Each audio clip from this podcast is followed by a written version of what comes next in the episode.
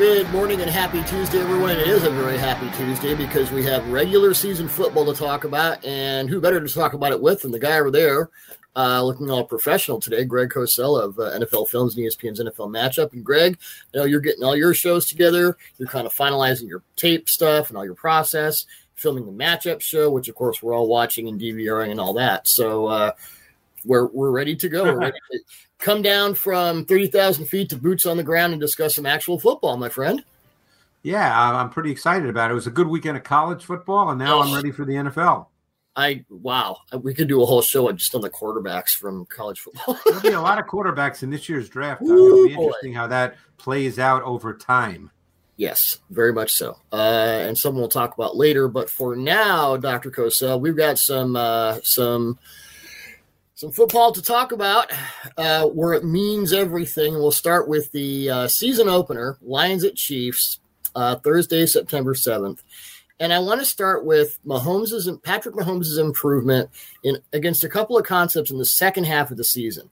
Because the two things, you know, this was going to be the kryptonite and the blueprint and whatever. Two deep coverage and flooding the zones and having three or fewer pass rushers. And I, I, I'll put all the numbers up in the article, but to shorten it, against two deep covers in the first half of the season, you had a passer rating of 87.2. From week 10 through the Super Bowl, 120. The three or fewer pass rushers and flooding the zones in the first uh, nine weeks of the season, 60.2 passer rating. From week 10 through the Super Bowl, 135.8. And we've talked about this a little bit before and how the Chiefs kind of uh, made things more expansive horizontally and vertically. But as they go into this game with the Lions, to what would you attribute the way things changed for Mahomes? Maybe what different pictures he saw and just how it went differently. You know, I got to tell you, Doug, that's been talked about a lot. And I don't know where to go with that. I mean, he's played a lot of football. Um, he's seen a lot of things. You know, to me, given his career, that's not a large enough sample size, in my view, to draw any meaningful conclusion from it. You know, it was two years. Remember two years ago in the AFC Championship game when the Bengals beat them, mm-hmm. and in the second half, Lou Anarumo, who's one of the most overlooked, really good defensive coordinators in the league, um, yes. um, in the second half, he decided to go with, um, you know, a three-man rush and eight in coverage, and everybody said, "Oh my God!" You know, that was what did it. And of course, I watched the tape, you watched the tape. And as I was watching that tape, which I watched multiple times, I thought to myself, there's no way that's the first time either Andy Reid or Patrick Mahomes saw a three man rush and eight in coverage. So, you know, again, I'm not trying to cop out on an answer here. I don't know what that means. It's not a large enough sample size for me. And there's so many other variables that could come into play. In other words, what I'm trying to say is I don't think that's a Mahomes thing. Okay. You know, I just don't. I mean, Mahomes is so good and so smart. Yeah, did, maybe they had some problems. Maybe the play designs weren't. And, and again, because I don't, I'm not seeing all those plays, obviously, as we're talking, nor did I know those stats as you just presented them. So it wasn't something I focused on in my film study. So right. I don't have, there may be an answer that I can't give you, but my guess would be that it's not because Patrick Mahomes is incapable of playing against what you just suggested. Right. There, ha- there have to be other things going on beyond the fact that oh, Patrick Mahomes can't do that. Right. I would say the one thing I noticed in the second half of the season, this would apply both to uh, you know the three man rush and the, and the two deep coverage. They they started to, in my mind, do a lot more just sending guys vertically, and then Kelce was the crosser. So it wasn't like Mahomes was just taking dink and dunk underneath. They would spread out the defense and then have it was Kelce. it could have been other people, sort of those crossers. So they weren't like they weren't acquiescing to the short stuff. It was more the intermediate. To me, that was kind of one difference that happened. Yeah. And, you know, this is a team that, you know, contrary to what a lot of people might believe, they play a lot out of multiple tight end sets. Led and, the league in 13 personnel. Yeah. I mean, they, they do that a lot and they really effectively use motion. Um, so, you know, I think that I, think Andy Reid has always been a coach, and he's a great coach, and he'll be a first ballot Hall of Famer, deservedly so. Um, but you know, I think Andy is has always been a coach that runs his system, and now he's got the best quarterback he's ever had running his system. Um, a quarterback that can do anything, both physically and mentally. Um, but Andy's always run it, and that's his thing. And you know, sometimes, as we've seen over the years, even going back to his Philly days, there are always games where, hey, sometimes the defense takes that away. I even had a conversation with a defensive coordinator who said that, hey, sometimes, you know, Andy calls his plays and, you know, they don't work on a given day for whatever reason. And he, you know, he calls his plays. He, you know, he has his offense. Mm-hmm. Um, you know, Mahomes obviously now better than anybody can can make uh, you know chicken salad out of you know what, and then mm-hmm. so now if if something doesn't work, Mahomes can make it work. Um, right. But I would just struggle with the idea that there's one way in which you can take away quote unquote Mahomes or the pass game. You know, right. I, I just don't feel like that is a large enough sample size given that he's now been a starter five years, is it? Five year starter? I believe so. Um, I, I don't think that that's you can generalize like that.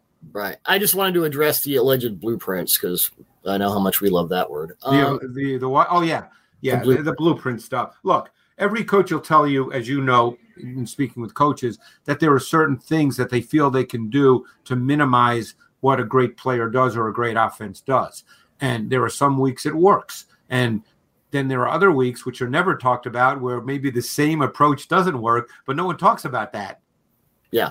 Uh, let's move to Detroit's offense. We discussed this a couple weeks ago. The the five offenses that Greg is looking yep. for, and you had the big uh, you binge watched a lot of Detroit's offense. So, just in summary, let's go back to that and talk about what the what Steve Spagnuolo and the Chiefs' defense have to deal with with, with an offense that is really kind of underrated.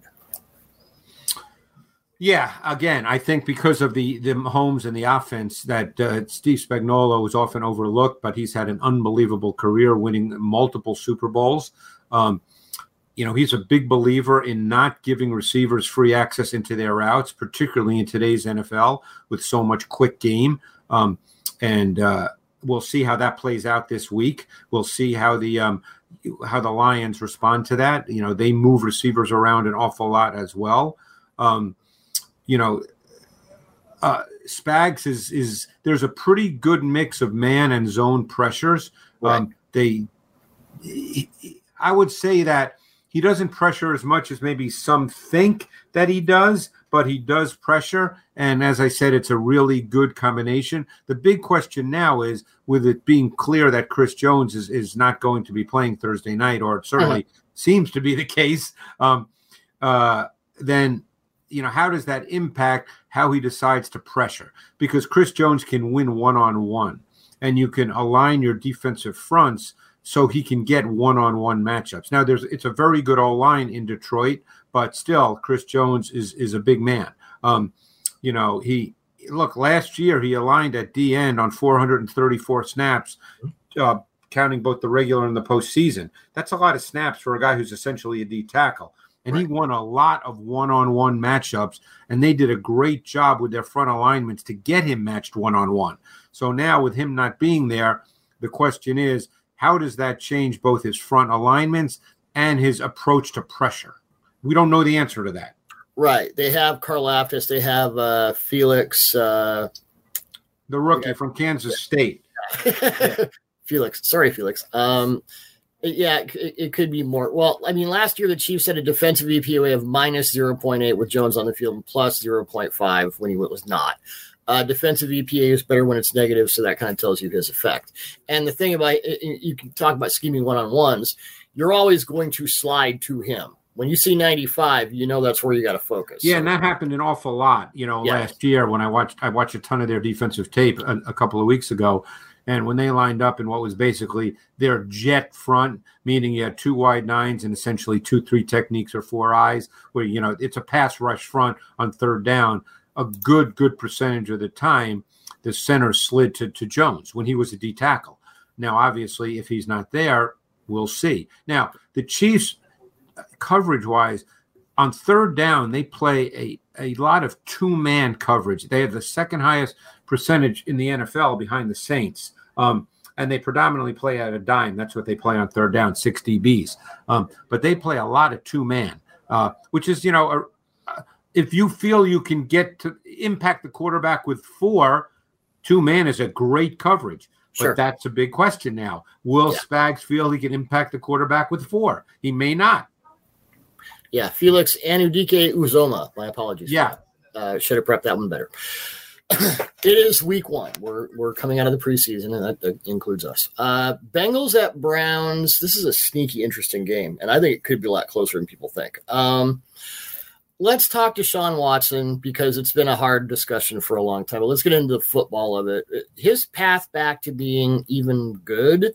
I mean, he looked pretty solid against the Chiefs in the preseason. A couple of explosive plays out of empty, but I mean, from what you saw last season and into now, what does that even mean? Like, where where is? Yeah, I, I, don't know. How do they get Again, back? Another, I all, all, I think we can do is is assume that Deshaun Watson is Deshaun Watson. There's no other way. Otherwise, we're just speculating, right? And and we're speculating regardless. But let's assume he's he is what he was, or very close to it. Then he's uh, you know a dual threat big time quarterback. He can throw from the pocket. He can he can make plays with his legs both running and throwing. And he becomes a, a tough challenge. You know and obviously uh, the bengals have had experience with that. They've played mahomes. You know they they played josh allen. They've had experience with guys that can make plays outside the structure of the offense. So um, this is a really Lamar Jackson good too. what's that? That lamar jackson guy yeah yeah yeah. Although that offense was different you know. Right now, now it'll be different this year, but I mean, it was a different offense overall. Um, but um, uh, to me, in some ways, the other side of the ball is really fascinating because yes. of Jim Schwartz and what the new Browns defense will look like. Uh, you know, he brought in Jim Washburn as, a, as an assistant or consultant. You're going to get the wide nine. That's the reason they went and got Za'Darius Smith. Now they have Smith and Myles Garrett, who's you know is the best edge pass rusher, you know, among the best. I, I don't want anybody to get upset, you know, about the Nick Bosa's or others, but um, he's certainly one of the best. And at 275 pounds, he's an absolute load and he can yeah. bend. Um, so you're going to see a different looking defense from the Browns than we saw in previous years. And, you know, we'll see how that plays out. We now have Orlando Brown at left tackle and Jonah Williams at right tackle. And, uh, you know, over the past couple of years, I don't think Williams has been a very consistent pass protector one on one. So now he's going to play right tackle. He's been among the league leaders in total pressures and sacks over the last two years. It's been kind of a rough go for him. And Orlando Brown, in my observance, the first half of the arc is fine. The the back half and some some really good tackles are like this. Back half of the arc, he's kind of looking for help. That turn some guys maybe not quite so much. Yeah. So um, the, the, other thing, I mean, getting back to Cleveland's offense, you have Dax Hill and Nick Scott replacing Jessie Bates and Vonn Bell. That's a big deal. Yeah, and it could be uh, for those who are who probably aren't familiar, and maybe many listening aren't familiar. Nick Scott actually was a good player last year for the Rams. Yes, the Rams did not want to lose him, but you know that's the way the league works. So Nick Scott was a good signing by the Bengals. Dax Hill, uh, again, for those who don't remember, he was a really, really good prospect coming out of Michigan. He played safety in their base and slot corner in their sub at Michigan.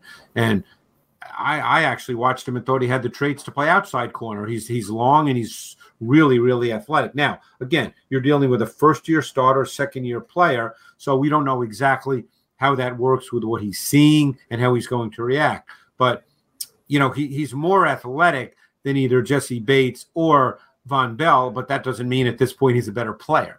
Well, and that's the thing. Uncle Lou asks his safeties to do a lot. Yeah. They have to put a lot on their heads because it is a very that's not an execution based defense. They do a lot of different things. I mean, you have to execute obviously, but you know what I mean. And it's one reason why I think, and not every team believes this, as you well know, it's one reason why linebackers are really important to him um, mm-hmm. because they obviously signed Logan Wilson and Germaine Pratt. A lot of people thought Germaine Pratt would be gone, but they did not want to lose him because he's really important to their defense. The two linebackers are the way in which they play defense. You know, as you know, there are some teams that don't believe that. The Eagles, for instance, and obviously they're a great team too. But yeah. you know, Howie Roseman and, and that group does not believe that linebackers are are that important in the overall scheme of things, and they're not they're not going to pay them a lot of money. Uh, getting to the 49ers at Steelers. Um, so, speaking of defensive EPA on off splits, the 49ers last year uh, with Nick Bosa, minus 15, which was among the league's best. Without yeah, I, minus I, eight. And you know, I I know on off splits can be weird, and I mean that defense was great with or without him. But we've talked about the Niners overload blitzes and kind of how they do things. So kind of a two parter here. What does that defense look like without Bosa? And getting into the Steve Wilks, and Steve Wilks, I don't think is really a, like a single tendency guy. Like you can't say, oh, this is a Steve Wilks defense. But let's just assume, okay, Bosa's out, and how does Steve Wilks sort of contend with that? Yeah, I mean, I just actually finished watching all of their third downs from last year. It took me a while. um, they're a fascinating defense. First of all, they play a lot of loaded fronts where they line up with three uh, defensive lineman to one side of the center.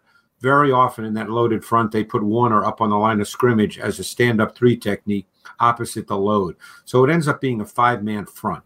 Um, and they're a big stunting team on third down, really big stunting team on third down, multiple stunt concepts. Um, they've got really, you know, obviously it appears Bosa. I, we still have time for him because it's a Sunday game, but we'll see what happens. But you know, they have really good players at all three levels. Mm-hmm. I mean, you watch. I watched all these third downs, and I knew this before, but when I see them all in a row Fred Warner is, to me, hands down the best linebacker in the league. Yep. The way he is used and deployed, he, he's a pass rusher. He's an underneath coverage defender. He can run the seam. He looks like a wide receiver running. Um, he's so and he's so smart. He understands route concepts based on splits. Um, and and you know on the back end they've got Hufanga, who is a really intriguing player. Uh, people might have thought when he came out of USC that you couldn't play him at post safety, but when they play cover one, it's Gipson, the other safety, who matches the tight end, and yes. Hufanga plays post safety and doesn't really get burned. You know, you don't like I said, you don't think of him as that guy, but he doesn't really get burned.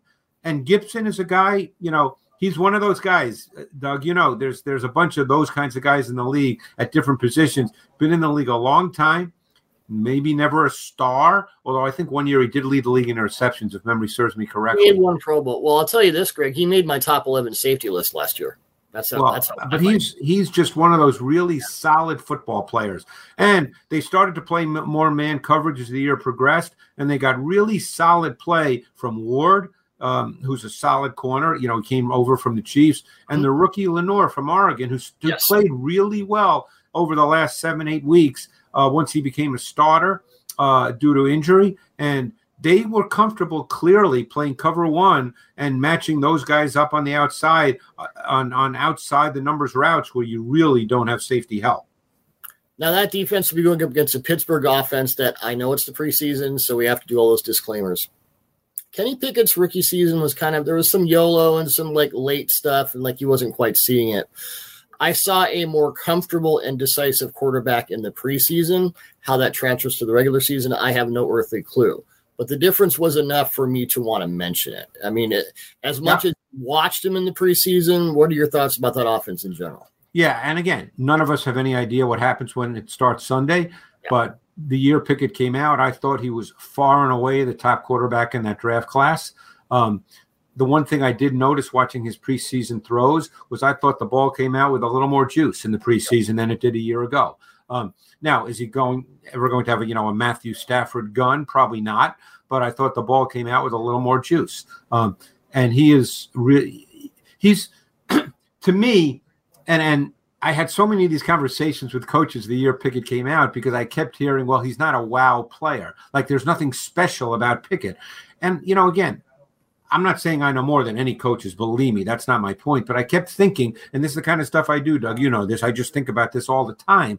Is you know what's wow? Is he going to be Josh Allen or Patrick Mahomes? Probably not. you know, I think we can say that. But I think that he has the ability to be an efficient executor and ball distributor, and he does have movement ability. Yes. So I think he can be a higher level quarterback, whatever that means. He can run your offense and he can make some plays outside of structure.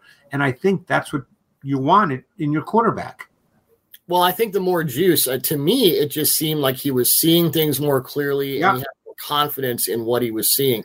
And to me, it, that's more almost more important. Oh, he put on 15 pounds in the offseason. He went to a jujitsu coach, learned how to fall like Tua did okay, yeah, I maybe you have bigger biceps, but when you're seeing it better, just more er, more more easily. It, Yeah. You know, Bart Starr tells the story of his third year with the Packers under Lombardi, where it's like all of a sudden the playbook became 3D. He just saw it differently. That is, you know, But it's funny you say that because even last year when he first became a starter, and you know he had some tougher moments, obviously in the early part of the season when he started, but he never looked. And this is not an X and O point. This is just watching a guy play. He never looked like he was playing fast or frenetic. You know, some guys they go out there and you go, "Oh my god, that guy's just not seeing it." I mean, everything is just way too. You could just see it in the way they move. Pickett Right. didn't really look like that. I mean, you know, I'm sure he missed some reads. I'm sure he was late with some throws. I'm sure that he had misreads, you know, the whole deal that young quarterbacks go through. But he just never really looked like he didn't belong. It just looked like it was going to be a process. And No, it was a process. if anything, I would say I I would say the thing of Brock Purdy when he became the starter was like I'd like to, a lit, you know, speed up the clock a little bit, almost Right, like but it didn't look like he didn't belong. right. You don't want someone playing frenetically, but just a little bit faster. But Right. So, So and they've got a lot of the thing that I'm most intrigued by with the Steelers. And again, week one, it's always hard to, to speak exactly about matchups, you know, just because you don't know, particularly when there, you know, there's a new coordinator in San Francisco. We don't know how Steve Wilks might tweak some things. We don't know that. I'm really interested to see the division of labor in the backfield with the Steelers, just because I think Jaylen Warren clearly gives them more juice. And, Yep. you know, again, Najee Harris is a good football player. That's not, the, I'm not saying he's not a good football player, but Warren is a different kind of back. Yes. And yeah, I think he, it was evident what, what he did last year and even through the preseason again for whatever it's worth, but it showed up that he's just a guy that can take it to the house. And, you know, every coach would love that. Well, it's funny you mentioned that Pickett. You know, some people are saying he's not a wow guy, and maybe the Steelers were going for consistency. But when I wrote up Najee Harris coming out of college, one of the things I wrote was he does everything well and nothing spectacularly. He's got like a really high floor on everything, but there's nothing where you go, oh wow. And, and Warren had more of those oh wow plays. So you know, Even, well, even in college at Oklahoma State. Yep. Yeah. Yeah. So we'll see how that plays out. Uh, you mentioned Fred Warner. It's funny. Dolphins in charge at Chargers is our, our next uh, game of discussion. This is a fascinating one for a lot of reasons that you and I discussed uh, on the phone. And I, you know, when when defenses started to take away the middle of the field, started to press the Dolphins receivers a little bit more, and Fred Warner. It was the game before the Dolphins Chargers game where the whole thing kind of imploded for Miami's offense where Fred Warner was making plays at the second and third level. And I'm like, linebackers are not supposed to be that just amazingly athletic. You talking about against Miami? Yeah. Yeah, he Um, made one play against Miami that was ridiculous, but but it was because he also knew the route concept. It was Yep. dagger, which is an inside vertical and an outside dig, and Yep. he knew it the second the routes. He probably knew it from the splits of the receivers, Sure. and he knocked down a pass on a. Uh, I think it was actually the Sherfield who ran the dig, but it was just an unbelievably ridiculous. It was about 20 yards back and just Yeah. deflected it up. And yeah, like, Yeah, no, it was just it was one of those plays. Um, but you know, a year ago, again, you're dealing with the same coaching staffs on the offensive side of the ball for the Dolphins and the defensive side of the ball for the Chargers for the most part. And Tua had his worst game of the year against the Chargers defense last year. It was it was week uh, 14, Mhm. and um, you know the Chargers did something that a lot of people might have said, well, that's that's not something you would do when you play Miami. But what they did was that you know they had a really defined game plan. The boundary corner, Mike Davis played press man. Didn't matter whether it was Hill, Waddle, whoever it was. He played press Yeah. man. They played a high percentage of cover two on third down. Um, the coverage behind they played mostly coverage behind the four man D line pass rush with not many five man pressures. And they basically, you know, I'm sure there's more tweaks to it, but I mean, I'm just, you know, without getting into the, the deep weeds. Right. Um, and uh, Davis really was only beaten one time in the game. And it was in the third quarter. He actually fell down, but I think he fell would have been beaten was anyway. 60 touchdown to Tyreek Hill and he fell Yeah. down. I think he probably would have been beaten anyway, but he fell down. It was Um, close. yeah. But he had uh, Dave Michael Davis had uh, seven press targets in that game. That was the only catch he gave up. And he was on Hill, he was on Waddle, he was on Sherfield, he was on Gesicki for one play in press. And so now we spin that forward. And I don't know what JC Jackson's status is. He lost a lot of last season to a, a knee injury. I don't know if he's ready to go. But you remember this New England, or at least my concept of it. He was giving up like opponent pass ratings of 40 every year, ridiculous numbers, as just a dead red man press aggressive corner who could, you know, trail you through the whole route. So now if if Jackson's healthy or, you know, reasonably so, they have two of those guys. It makes you wonder how they're going to sort of split that up. Yeah. Um, it'll certainly be interesting. I mean, you know, uh, and I'm I'm real curious. Again, this is something we don't know, and that's why some of these matchups are hard. You know, I, am really curious with what the Chargers' offense is going to look like. I, my next question is, yeah. what are your expectations for Justin Herbert and Kellen Moore's offense? Because we all, I mean, we don't need to recite the litany of people bashing Joe Lombardi for the reductive passing game. That's and that's some of that's fair and some of it's not, as is always yeah. the case when coaches get bashed. You know, you, I mean, right. I don't do that. You know, right. that I don't, I don't live in that world because I know how hard coaches work, and I sit and watch tape, and I know there's so many reasons. Um, you know, so I don't, I don't, I don't go there. But right. it's obviously going to be a different offense. They've obviously got tremendous size at the wide receiver position. Um, they've got Allen, they've got Williams, they've got Palmer, they've got the rookie. Um, from what I understand, Palmer will be number three to start the season. Um, but I'm sure they'll have some some specific plays for Johnston, the rookie from TCU. Um, because he's big, he can run a bit. Um, so they'll probably have some, you know, he may not play 50 snaps, but they'll have some specific things for him.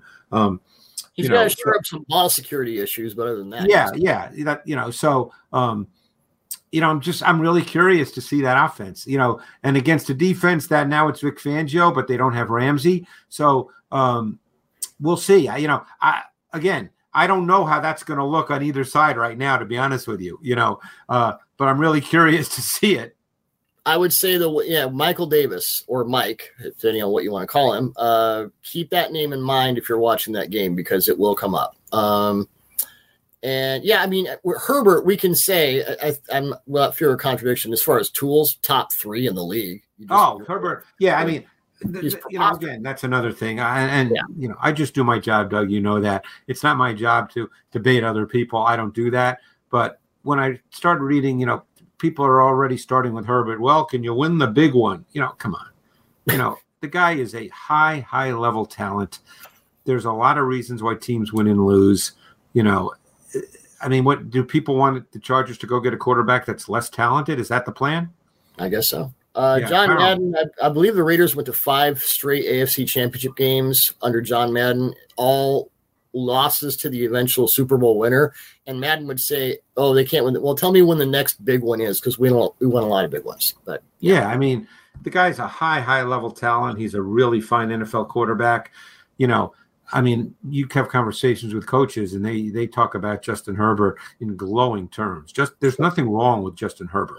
No, you just you want to see more, more, more stuff downfield, more explosiveness. Uh, finishing with, and this could be an explosive matchup. Monday night, Bills at Jets. Uh, we all saw the killer fade from Aaron Rodgers to Garrett Wilson in the preseason. We expect more of that. How much of the Jets' offense will be what we saw last season in Green Bay, eh, or I mean, is it pretty much the Aaron Rodgers offense? And I'm not saying that Nathaniel Hackett's not just there to keep the hot drinks hot and the cool drinks cool. They're all working in conjunction with each other. But would you expect to see maybe more downfield stuff, less of an RPO based thing? You know, um, Green Bay has things they want. Maybe Aaron does. You know, there was a little bit of back and forth with that a couple years ago. Um, Again, I, you know, that's what's hard. speculation. Yeah, it, it's it's speculation. I don't know. I mean, yeah. you know, they they obviously want to run the ball as well. You know, they've got two good backs. I don't think ideally they want Rodgers dropping back 45 times unless the game would dictate that. I don't think that's the way they want to play. So he's a he's obviously a big story, deservedly so. I'm not saying that, you know it's not big, but right. I'm not sure they want to play that way. So I don't know exactly what that's going to look like. Um, yeah. You know, I think we probably have a better feel for the other side of the ball because it's yeah. the same coaching staff and the same defense. And you know, Josh Allen has struggled a bit against that defense, and mm-hmm. not, and you know, it's funny. I watched both those games. You know, the, the Bills O and the uh, Jets D, and you know, it, sometimes it's hard to figure out why a guy struggles. Like you go, oh my god, yeah. like he threw an interception. I think it might have been in the first game to Whitehead, the safety, which was just a terrible interception, and he clearly didn't see him. And you know, then people use a player like that to say, well, they've got his number, and I think, well, you know, it's a horrible, horrible interception, but he obviously just didn't see him. And yeah, he's got to see him, but it wasn't like the Jets did something so special that you went, wow, they just they just really took advantage of Josh Allen. But yeah you know, and, and let's keep one thing in mind. We don't know how it's going to play out this year. We have no idea what the Jets are going to do defensively. No idea.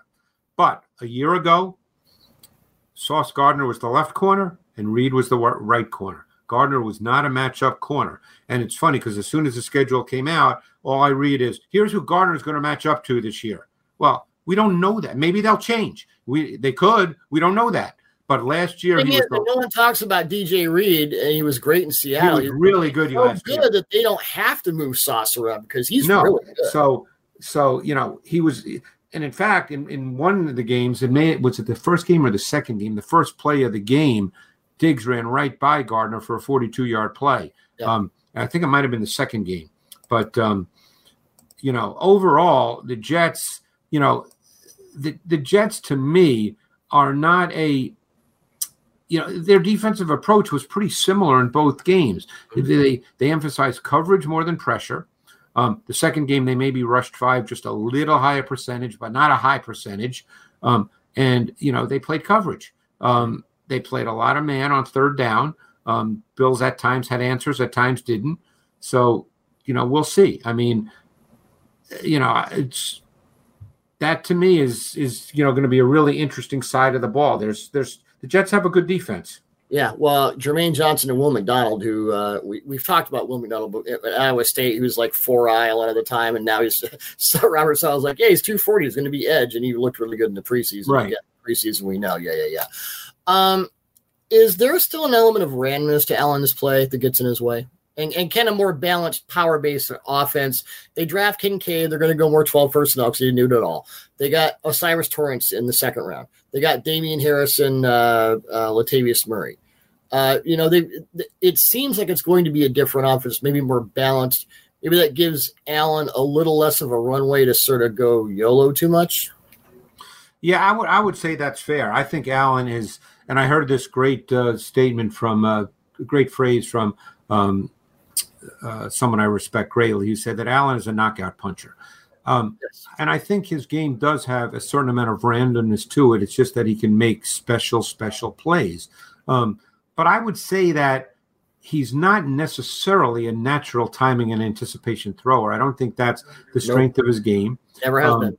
Sometimes I feel like he drops back and doesn't see exactly what he should see, and then he moves too too quickly. But as you and I both know, sometimes when he does that, he makes an unbelievably great play. So it's I've had this conversation with so many people, Doug, over the years, and I, I don't think there's an answer. It's probably not a mathematical equation.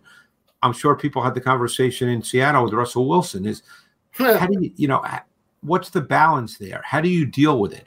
You know, you probably don't want to tell Josh Allen not to move, but on the other hand, there are times he moves prematurely and disrupts the timing and structure of the play. So how do you deal with that? I don't know the answer to that. I'm not a coach, but and and there may not be an answer. It may be just be what it is.